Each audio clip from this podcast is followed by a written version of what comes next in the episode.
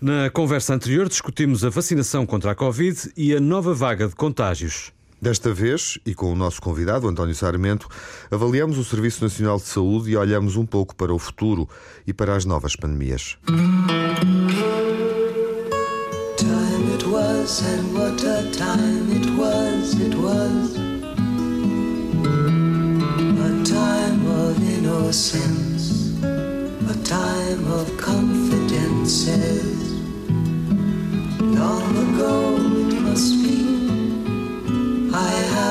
photograph.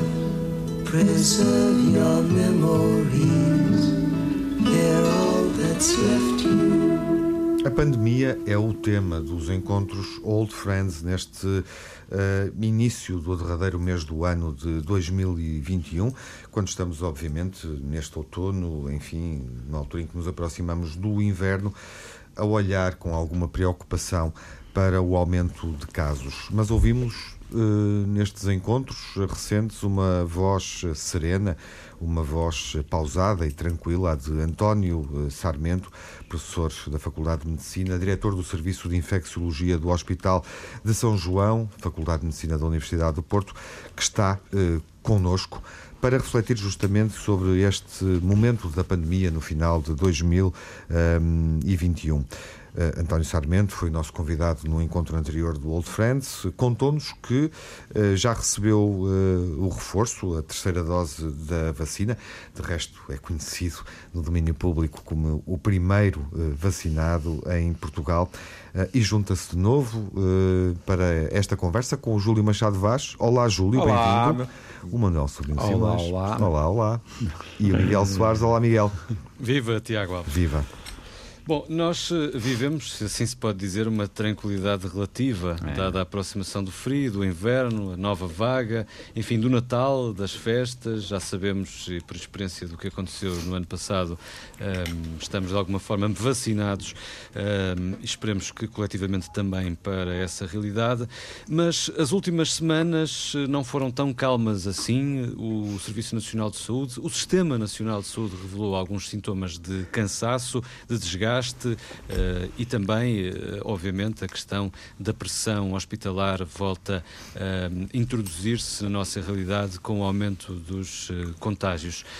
o que lhe perguntava desta vez, para começarmos a conversa, professor António Sarmento, é qual é a realidade, tanto quanto nesta altura, final de novembro, em que gravamos este, esta conversa, o que é que, qual é, digamos assim, um, o estado de saúde do nosso Sistema Nacional de Saúde, incluindo, claro está, o Serviço Público?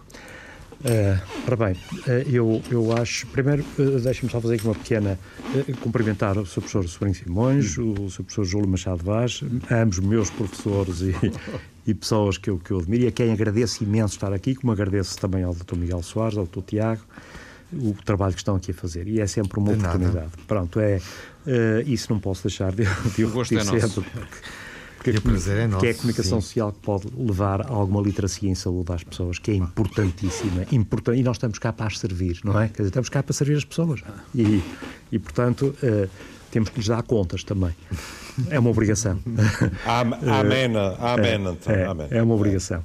O, portanto, o, o, eu vou dizer uma coisa: as pessoas falam muito do burnout e que está tudo em burnout. Estamos para falar do, nós, do Estado nosso. Nós já refletimos aqui algumas eu gostaria, vezes sobre isso. Uh, e o Sr. Professor Júlio Machado Vaz que me corrija se eu disser alguma coisa disparatada, mas eu li um artigo interessantíssimo no New England, publicado em julho de 2020, sobre o burnout. E eles falavam, começavam por dizer que a maior parte. De, ah, que o burnout afeta, é um problema de saúde pública nos Estados Unidos saúde pública, uhum. nós, antes do Covid, nós temos, saúde já, pública. nós temos já conversas ah, publicadas sobre que isso. Que afetava todos os grupos etários de médicos, que no princípio disseram, não, são só os mais velhos que não estão não, adaptados. Não, depois começaram a ver que eram nos do meio, dos mais novos e nos estudantes de medicina do último ano, já estavam em burnout é também. É e analisavam isto. E, oh, oh, António, e permite-me aí um parênteses. Diga, diga, Sr. Professor. E dentro da profissão médica, vários dos artigos salientavam as situações de verdadeiro assédio moral que os mais novos, por vezes, sofriam. Pois. Ou seja, os que estão ainda no início da carreira e que, de certa forma, são o, os, os peões de brega, não é? Que têm que atender a tudo, não é? Pronto. É, é, Sr. Professor, e eu agradeço. Porque há muito essa ideia que são, são, são sempre os mais velhos. Não, não, é verdade. Ó, Sr. Professor, e isso é uma das pedras de toque aqui do artigo do New England. Isso que o Sr. Professor está a dizer. eh, Pelo seguinte, porque eles dizem que a maior parte dos médicos nos Estados Unidos têm, portanto, eles têm as motivações intrínsecas e as extrínsecas. As extrínsecas é o prestígio social, é o dinheiro que vão ganhar, é o carro que vão ter, é a garantia de emprego, é, é o, o brilho social. São as extrínsecas. As intrínsecas são o gosto pela biologia humana e o gosto por ajudar o ser humano. Portanto, são, dizer que a maior parte deles tem as motivações intrínsecas. Ora, quando começou a haver o problema do burnout, antes do Covid, os administradores hospitalares resolveram eh, ingenuamente e erradamente, atuar nas motivações extrínsecas. E depois eles assim fazem estudos, quer dizer, vão ver qual foi o efeito. claro. Tomam uma medida, avaliam o efeito, que é o que nós devemos fazer em tudo. Que... Claro. E então, o que porque está, isto, este estudo está todo fundamentado. Então, o que é que viram? Que não tinha resultado nada. Puseram ginásios nos hospitais e salas de meditação e mais, eh, enfim, uma série de coisas. Zero e quais são os requisitos dessa, dessas motivações intrínsecas, o que é que é preciso fazer para a pessoa sentir que as realizou. É autonomia na relação médico-doente, é um bom ambiente de trabalho entre as pessoas e é uma capacidade de atualização de conhecimentos. Pronto. E, portanto, o que é que eles viram? Que os novos sistemas de saúde nos Estados Unidos ignoravam completamente isso. E, portanto, António, António, desculpe lá, mas é irresistível mandar uma canelada. Era bom que o António falasse com alguns decisores deste país e lhes explicasse que as nossas dificuldades no interior do país não têm apenas a ver com mais 200 ou mais 500 euros. Aquilo que o António disse, a atualização, a solidez da, daquilo que é o das relações contexto, etc. É evidente, é evidente. Pronto. É, obrigado, Desculpe. Sr. Professor, obrigado. E, e eles, então, o que é que eles eh, verificaram? Ah, então, tem que ter, por exemplo, as agendas. Eram agendas que não podiam ser mudadas. Eram 20 minutos, eram 20 minutos. Acabou. Nem o doente as podia mudar, dizer ao médico, olha, não me dava jeito de vir nesse dia, vou no dia seguinte, perdeu a consulta, acabou. Nem o médico podia dizer ao doente, olha, amanhã não me dá jeito, fui, vou a uma reunião em Lisboa, não consegue vir cá depois da manhã que eu vejo, também não era possível. Os diários clínicos, os médicos já não o escreviam de acordo com aquilo que é importante. Não, eram faturas. Era em termos de faturação. Tinham que escrever esta atitude, era tudo estandardizado para depois serem faturados. Eh, eh, portanto, tempo para preparação, eh, para se atualizarem, para terem, também não os tinham, porque diminuíam os números que eles pretendiam. Sabe o mais engraçado de tudo isto? é que eles, a seguir, também com estudos, constataram que hum, durante a epidemia de Covid, durante a pandemia de Covid, o burnout diminuiu nos médicos. Porquê? Porque deixaram de ter estas barreiras todas. A, deixaram a de as ter. motivação funcionou. Não, e porque não é só a questão da motivação, é, uma, eh, é, é das primeiras vezes que eu estou a ouvir isso. Porque algumas barreiras burocráticas também foram derrubadas, não é? Para É isso, também estão lá, também estão lá citadas. preci- Algumas, algumas delas aumentaram em Portugal. Quero só fazer aqui um. Foram, foram Sim. cometidas ao- aos profissionais de saúde funções que não deveriam ter sido cometidas. Pois, para diminuírem administrativos, puseram os médicos a fazer funções de controle Exatamente. de ponto, de, de- Exatamente. Pronto. Mas, portanto, bar- isto era, pronto, em parte perguntou-me para responder à sua pergunta como é que nós estamos agora. Portanto, acho que até pode isto também pode ter um efeito positivo. Estamos mais cansados, mas há sempre períodos, felizmente, inter-crise que nos dão para respirar um bocadinho fundo. E depois, acho que há outra coisa que temos que pensar. Antes do Covid, o Serviço Nacional de Saúde estava subfinanciado. Cronicamente e há muitos anos. Exato. Subfinanciado escandalosamente. E nós temos dados a demonstrarem isso. Portanto, não. Sim. E Eh, hoje? E eu já os escolhi todos, até na altura tinha-os atualizados na Pordata. Fui ver a Pordata, tem umas coisas boas de. E, E isso mudou e portanto, eh, durante o, este o ano que vai e acontecer, o que vai acontecer, doutor, é que nós temos, se, se mantivermos os, nós temos os doentes não Covid que na altura foram postos para trás, aqueles que não eram urgentes. Todos os urgentes foram tratados, assim se espera, pelo menos lá no hospital. Mas aqueles que não eram urgentes. Mas com o passado do tempo tornam-se urgentes. Quer dizer, porque a coisa vai evoluindo, não é? Pronto. E depois temos os doentes Covid continuam a existir. E depois temos os eh, eh, e depois temos os casos suspeitos, temos as áreas a terem que ser maiores, temos circuitos novos, portanto, o que é que precisamos? De Temos espaço rastreios que físico, não foram feitos. exatamente, espaço físico, recursos humanos e recursos materiais. Temos que os ter. E, portanto, tem que se pensar, a meu ver, não é injetar dinheiro assim a, a é fazer um pensar a fundo o que é que se pretende do nosso Serviço Nacional de Saúde, o que é que se pretende dele, o que é que ele pode oferecer. Tendo em conta a nossa situação de Portugal, o que é que ele pode oferecer. Mas aquilo que ele pode oferecer, tem que oferecer. E não era a altura ideal para se pensar num pacto de regime era, em torno era, claro, era, claro. completamente, completamente. É o compromisso. É, é, é o compromisso. É. é, e dizer o nosso Serviço Nacional de Saúde oferece isto, isto, isto e isto a todos os portugueses, mas não pode oferecer aquilo e aquele outro.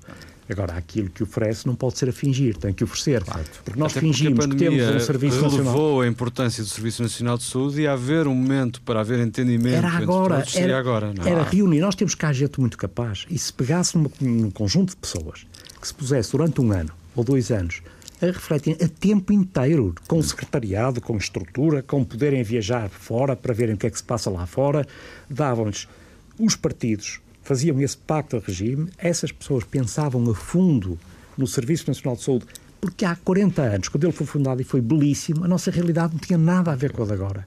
Portanto, ele tem que se adaptar à realidade agora. E, portanto, isso é fundamental. Portanto, está-se a deitar dinheiro fora. Injeta-se mais um bocado para resolver isto, mais um bocado para resolver aquilo. É, oh, oh, António, e, e, você também, apesar de tudo, você acaba sempre, sempre muito marcado pelo hospital.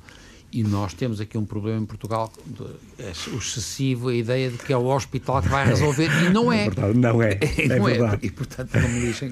É. é, é, porque eu estava só a pensar no seguinte: é, é, engraçado. Eu estive aqui, eu estive na, na Áustria eh, entre 25 e 28 de outubro a fazer um curso, a dar aulas a gente de todo, todos os países europeus. Os americanos já não foram e na, na Áustria não havia nenhum problema em parte nenhuma. Nós entramos, eu fui jantar depois com os miúdos, com os filhos dos, dos, dos tipos que estavam comigo no curso, etc. E engraçado como é que a mesma Áustria, 25 dias depois, está agora em confinamento, há, que tem muita graça. Não, não ouvi, ninguém ouviu de falar nos hospitais aquilo foi um problema da sociedade, já sei que é muito abrutalhado, eles decidiram, e assim como eu lá estive à vontade, ninguém me viu se eu estava vacinado, se não estava, eu entrei de Portugal para a Áustria sem problema nenhum, em 25 de outubro. Agora está tudo confinado. Agora, os hospitais, alguém falou nos hospitais? Ninguém falou nos hospitais. Pois.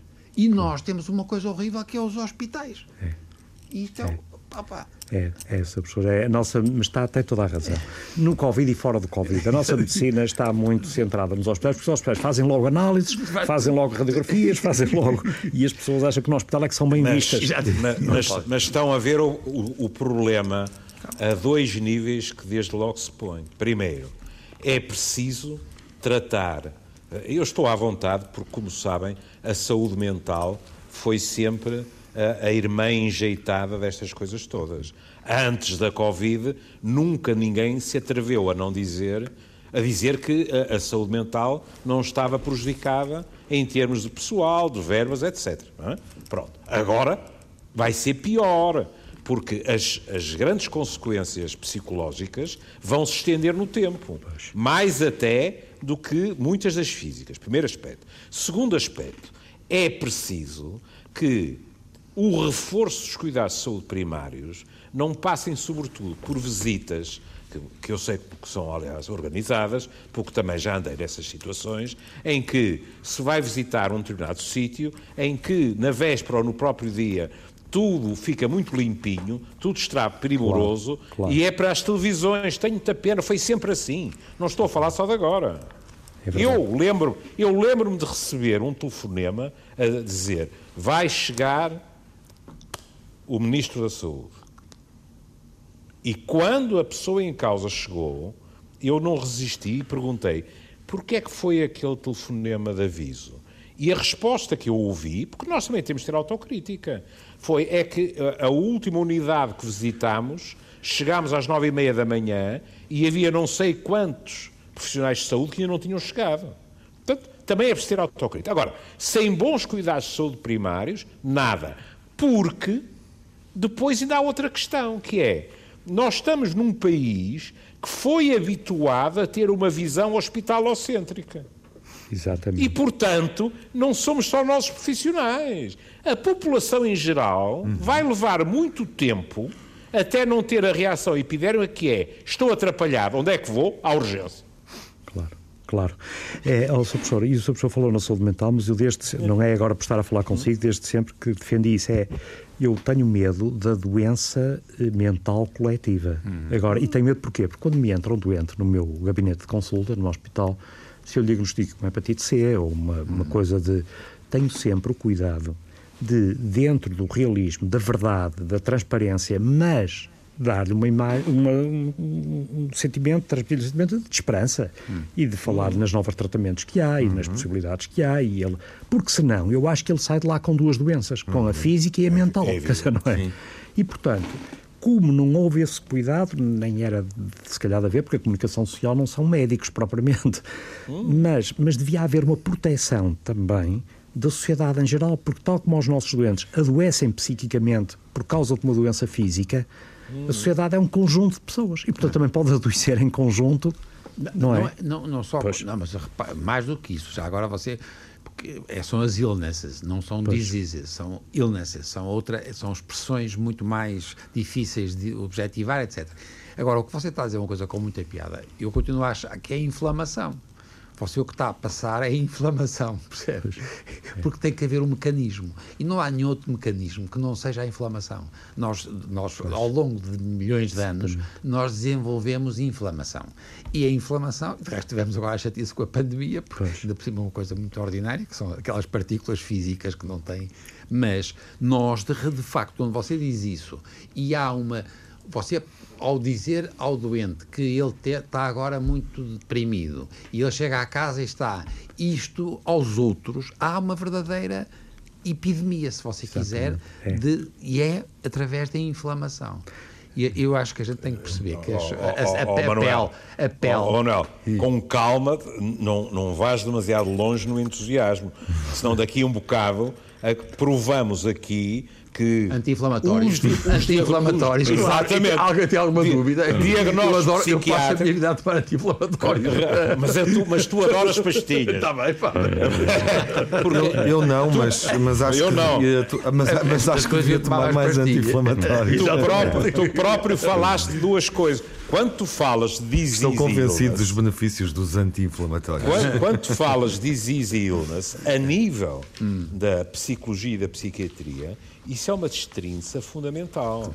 Porque uma coisa é um diagnóstico orgânico, claro, orgânico. psiquiátrico, que nem sequer, muitas vezes, conseguimos objetivar hum. como desejaríamos em termos orgânicos. Outra coisa é aquilo que poderíamos definir ou, ou, traduzir como mal-estar. Claro. Não é? É. E isso aí, eu já estou menos convencido que tínhamos que estar todos biologicamente inflamados para o sentir. Uhum. Aquilo que o António dizia é outra coisa, que é o medo, a incerteza. Sim, sim. Uhum. Vamos ver, por exemplo, uma das razões, é a minha opinião, uma das razões porque certas formas de negacionismo fazem sucesso é porque dão certezas. Claro. Quando, neste momento, desde a ciência, quando é honesta, porque a ciência honesta tem que dizer às pessoas ainda não sabemos. Estamos a tentar saber, não é? Ora, do outro lado, há pessoas, todos os dias, nas redes sociais e nas conversas de café, que têm as certezas todas. Uhum. E isto é muito atrativo porque uhum. acalma as pessoas. É. Não, e não é só isso. Só que não é verdade. Oh, não, mas, mas pode ser. Repara, estás a dizer ora uma coisa que é muito. E é bom termos aqui o António à frente, porque foi ele o responsável por uma coisa que me aconteceu a mim com piada. Eu andava num, num pinhal e caiu-me uma, uma carraça no, no, no meu, na orelha. Ela era... lá sabia, ela lá sabia. E em grupo, cegas, não são é? cegas. E foi Cegas, é. são cegas. Não, mas tem outros é, sentidos. Não, não, o cheirinho, é o cheirinho, é o cheirinho da, da, da, gordura. Não, é, não tem. E eu, eu telefonei-lhe e ele disse, ah, então você veja lá, não, mas... E depois ele disse uma coisa muito engraçada, disse, não, você se calhar não vai ter chatice, não vai ter inflamação, porque você sabe, nesta altura, e você disse lá o, o, o, o, o período é, da vida assim, reprodutiva, é. e o homem sabia da vida da carraça, e ele tranquilizou-me, porque a carraça não ia fazer inflamação, e não é, fez. É, é, é, é uma descrição espantosa, percebem? De uma coisa de certeza, que não é uma certeza absoluta, mas é uma probabilidade Exatamente. Oh, Manuel, esse passeio pelo, pelo Pinhal, digamos assim, e esse encontro imediato de não sei que grau com uma carraça, faz-me pensar uh, nos eventuais encontros imediatos, mais ou menos imediatos no tempo, que podemos ter com novas espécies ah, de vírus. Claro. Uh, e isto pela forma como o homem explora o ecossistema e também pelas alterações climáticas que imagino pois. estejam relacionadas uh, com uh, a possibilidade de novas pandemias. O que é que noutros, no, noutros é que tempos, num sentido literal também. O que é que tu estás a dizer sobre aquilo que o Manuel andava a fazer na floresta ou no pinhal? Não vou, não vou alongar-me em comentários sobre isso. Professor António Sarmento. Um, um verdadeiro nós... capuchinho vermelho. ou um lobo nós, mau. Em que, em que ponto um de aprendizagem é que estamos nesta altura face a, ao clima e face a uma pandemia que atravessamos? Olha, eu acho que é, assim, eh, é evidente que as alterações do clima influenciam muito a, eh, a vida biológica toda na Terra, quer dizer, a, uh, mas essa vida biológica também, modifica, também influencia o clima. Eu queria voltar aqui agora um bocadinho a nós, por exemplo, aqueles exemplos clássicos que um bocado falávamos aqui antes do programa, por exemplo, do dengue que aparece na Madeira, portanto, o clima está mais quente, o, o, uhum. mosquito veio num avião, gostou muito do clima da Madeira, entretanto estavam lá uns madeirenses que vinham da Venezuela, que estavam infectados, assintomáticos, o mosquito picou-os, passou a transmitir a doença, e, ou da tal malária autóctone, por exemplo, que está a aparecer em, na Grécia, em Espanha, até no sul de França, uh, ou, por exemplo, das da, da encefalite do vírus do Nilo Ocidental, também que, que entrou em Nova Iorque e estava numa zona recôndita do, do Nilo, porque realmente houve um, um vetor que gostou do clima de Nova Iorque também e, e houve umas centenas de casos largos, com, às vezes com encefalopatias graves. Portanto, tudo isto vai, uh, vai ter influência. Depois, as alterações do clima têm outras influências indiretas. Há grandes secas, grande pobreza, grandes hum. migrações, portanto, claro. que também com gente que tinha, estava muito defendida em relação a determinadas doenças, mas nada defendida em relação a outras, dos sítios para onde migra, quer dizer, portanto, isto faz, esta não, também é uma coisa de... E depois, ainda outra, outra coisa é que nós temos, temos o... Por exemplo, agora que se fez o confinamento, diminuíram brutalmente as viagens de avião eu acho que um avião queima milhares de litros de gasolina na atmosfera, milhares de litros. Uhum. E há milhares de viagens de avião por dia. E de repente, a pessoa olhava para o céu, mesmo que estava a ser descoberto, não via um rastro de avião a jato, não se viam. Uhum. Pronto. Depois, os carros ficaram em casa. A maior parte das pessoas não. Eu acho que tinha interesse pegar nesse período de falta de aviões e falta de carros e ver qual era a alteração momentânea que tinha havido no clima. Uhum. Momentânea. Pronto, era uma porque eu, por exemplo, notei, notei uma coisa muito engraçada. Muito, isto vale o que vale, não vale nada, porque estas, estas comparações têm de se fazer ao, em períodos de centenas de anos ou de milhares de anos. Mas se houver alguma coisa de muito diferente neste período, acho que isto nos ensinaria alguma coisa, porque eu acho que realmente a, aqui a pandemia teve alguma influência também no, no clima. É claro, oh, António, só para você, eu, eu, estava a falar sempre de bichos pequenos. Mesmo assim, já na malária já é maiorzinho que os já. outros. Nós não estamos a falar dos animais. Claro. Nós, pois. que também estão doentes. Claro. Percebem que tem muita graça. Claro. Quer dizer, o clima e as alterações são doenças gravíssimas dos seres humanos também. Exatamente. Independentemente agora das coisas provocadas pelos bichinhos. Que nós passamos a ter uma visão sempre dos bichinhos. Não o grande problema para nós hoje em dia é, por exemplo, a nutrição e a obesidade. E tem, vai ter muita graça ver o que é que vai acontecer nesses seus estudos, o que é que vai acontecer à obesidade. Já está de certeza a gente a estudar. O que é que você acha que aconteceu? A obesidade está a aumentar ou não? A obesidade, segundo dizem os entendidos, que eles não percebem nada disso, mas que a obesidade agora é considerada uma doença da pobreza e não da riqueza, porque aqueles, as populações pobres, mesmo dos países ricos, as populações pobres. Aquela criança que morre à fome na Etiópia e na Somália ainda existe, mas começa a ser cada vez mais residual. O que existem é obesidades mórbidas, absolutamente eh, nos pobres dos países ricos. Porquê? Porque é muito fácil comprar um hambúrguer, uhum. é muito fácil uma Veja-se os negros com muitas calorias, Unidos. exatamente, claro. mas é, é, muito mais difícil comprar um peixe fresco claro. ou comprar claro. uns legumes Sim, uh, frescos, é, dizer, quer dizer. Fazer uma, e... uma alimentação muito mais equilibrada. A, a, a dieta, com, a dieta mediterrânica não é para todos. É, e o Pedro Fonaf, aliás, Pedro Fonaf, que o. Professor conhece bem também, Conheço. fez uma vez uma coisa interessantíssima sobre isso em que ele claramente dizia isso. Quer dizer, a grande epidemia neste momento é da obesidade, não é de magreza. Quer dizer, aquilo que está a pôr a... E o, e o Manuel e, também tem refletido sobre isso aqui. E uh... nós, e a obesidade, o professor deve saber aqui isso melhor que eu, muito melhor que eu, as mas a obesidade... As doenças cancerosas é assustadora. A, obesidade induz um estado de inflamação crónico. Claro. Não é? É o exemplo típico. E os doentes obesos têm um fator de risco para a Covid grave incrível. Também. Incrível. mas dizer, sempre a mesma coisa. Repare, não são fatores independentes, pelo amor de Deus. É bom together. Não, aí há duas coisas. Há a inflamação, o estado inflamatório crónico basal que eles têm e depois toda a dinâmica de tórax e respiratória que está muito perturbada num indivíduo obeso. Claro. Tem, por isso claro. é que eles têm muitas apneias de sono, têm muitas... Claro. E, portanto, claro. tenho um, foi aquilo que mais me impressionou como fator de mau prognóstico, foi a obesidade. Há alturas em que nós, no serviço, os únicos Covid que temos, não há nenhum que não seja obeso. Em períodos longos, às vezes, quer dizer... Realmente é, é, uma coisa impressionante. Temos de ter cuidado. E a Organização uh, Mundial agora, de Saúde não resisto. Eu não resisto. Mas, Júlio, deixa-me só, não te quero interromper. Estamos a entrar nos minutos finais. Não, eu não resisto porque no contexto de Covid há, uma, há, há um momento de humor que, que os brasileiros da Porta dos Fundos fazem que foi muito controverso no Brasil. Os, os obesos, as pessoas uh, que têm, enfim, esse problema, uh, sentiram-se ofendidos uh, e houve uma grande contestação, um pedido de desculpas público, porque justamente eles utilizavam uma pessoa obesa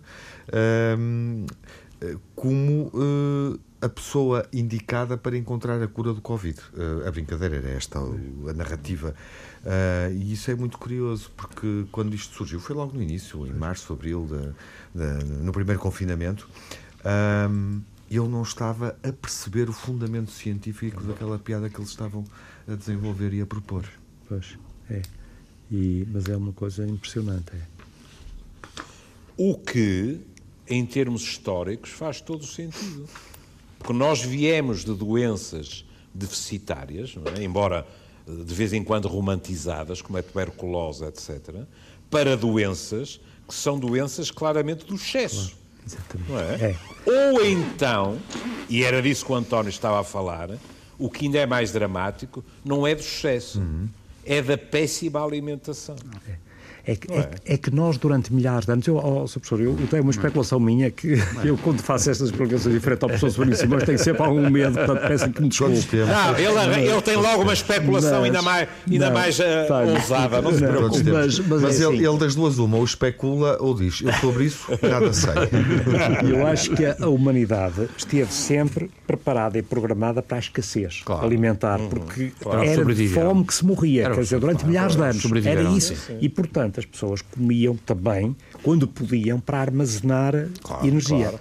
Para já ainda não se habituou a defender-se da obesidade, não é? Não aprendeu. Claro. Quer não, dizer, não aprendemos. Oh, oh, António, não aprendemos também porque nós não temos nenhuma tradição na Europa, já começa a haver, mas, por exemplo, na América do Sul e na África não há a sociologia da alimentação. Porque é comportamental. É. E, portanto, nós, não vai ser resolvido de outra maneira. Não vai ser nem com pastilhas, nem com operações é com a prevenção. E a prevenção é comportamental e é uma sociologia da nutrição e da alimentação. Epá, nós já devíamos também estar a desenvolver isto a sério. Na Europa já há muitos sítios, em Portugal há muito pouco. E isto é difícil, porque é muito comportamental. Está de acordo, é, não é? Estou, estou, estou. É muito comportamental, mas eu também tenho algum. Também estou convencido que vai ter uma parte biológica, isto é, ah, claro. quando ao longo de milhares de anos a natureza for verificando que os obesos morrem muito, e que a humanidade está ameaçada pela obesidade, se calhar a pessoa, quando começa a comer mais do que o que precisava, tem uma reação de repulsa ou de. Hopefully. Percebe? Não, Quer dizer, não, me diz. Não? Acha não, que não? Acha que não vamos chegar aí? Oh, oh, não, oh Manuel, oh, está descansado, não é para a nossa idade. Não, eu já sei. É depois de nós, é depois de nós. Não, é para a vossa geração. Não, mas ele não, não é para a nossa geração. Não, é o Manuel ficou aterrorizado. Não, não, ele está, não, ele está, não, eu, eu, acredito. Não, ele, ele está a dizer uma coisa que eu estou totalmente de acordo. Não há nada que faça sentido que não for através de uma ideia da evolução, da espécie. E agora, vocês, por exemplo, reparem uma coisa que é uma coisa extraordinária. Os, os, no, eles matavam agora na Gogorosa os, os, por causa dos, dos, dos, dos, de, dos, de, dos, dos dentes dos elefantes. Vocês sabem que agora os elefantes que estão a, a aparecer não têm dentes. Já Porque tinha- nós matámos, Sim, nós claro. matámos os que tinham dentes. Ao longo de milhares, centenas de anos. Não, e sim, e agora, ultimamente, de uma forma misa. E agora, os que ficaram eram os que tinham defeito de fazer os dentes e os gajos agora não têm dentes.